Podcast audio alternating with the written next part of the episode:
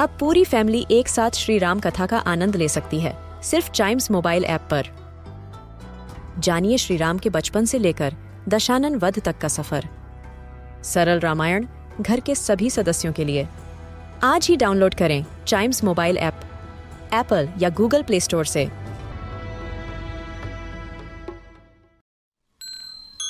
This is Chimes Radio, original podcast.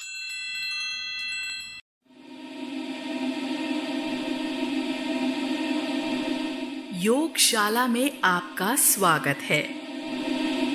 आज हम जानेंगे धनुरासन के बारे में, जिसे इंग्लिश में बो पोज भी कहते हैं। हमारा सुझाव है कि बच्चे ये आसन बड़ों की देखरेख में ही करें। ये आसन करने से पहले इस बात का ख्याल रखें कि आप खाली पेट हों। एक योगा मैट बिछाएँ और उस पर लेट जाएँ। अपनी आँखें बंद करें और सोचें कि आपके हाथ में धनुष और बाण है। आप उससे खेल रहे हैं और दूर कहीं तीर से निशाना साध रहे हैं।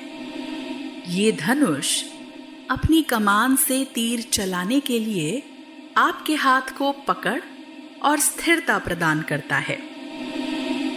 ये धनुष आपको इस योगासन को करने में मदद करेगा। चलिए शुरू करते हैं। तीन, दो, एक। आप योगा मैट पर अपने पेट के बल लेट जाएँ। अपने हाथ, अपने शरीर के दोनों तरफ़ स्ट्रेच करके रखें और अपना सिर धीरे से मैट पर टिका दें। एक गहरी सांस लेते हुए अपने पैर उठाएँ।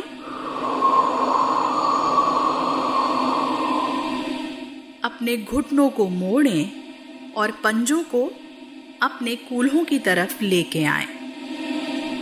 साथ ही अपने दोनों हाथों से अपने टखनों को पकड़ें। अब सामने देखते हुए सांस छोड़ें और अपने कंधे धड़ और पैरों को ज़मीन से उठाते हुए अपने शरीर से धनुष का आकार बनाएँ। आपका पेल्विस और पेट का निचला हिस्सा ही ज़मीन से आपका एकमात्र संपर्क होना चाहिए इस मुद्रा को पाँच तक गिनते हुए बनाए रखें एक, दो तीन, चार, पाँच। अपने पैरों, हाथों, पेट और कमर पर खिंचाव महसूस करें।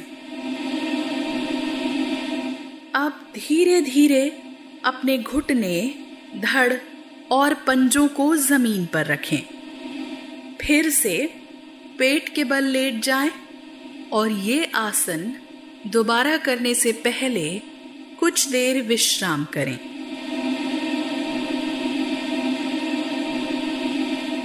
चलिए फिर से शुरू करते हैं। योगा मैट पर अपने पेट के बल लेट जाएँ, अपने हाथ अपने शरीर के दोनों तरफ़ स्ट्रेच करके रखें और अपना सिर धीरे से मैट पर टिका दें। एक गहरी सांस लें और अपने पैर उठाएँ।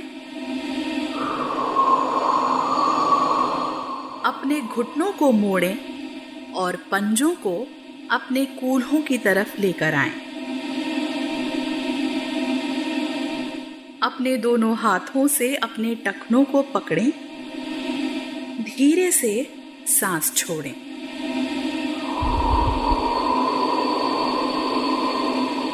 अब सामने देखते हुए अपने कंधे, धड़ और पैरों को ज़मीन से उठाएँ और अपने शरीर से धनुष का आकार बनाएँ।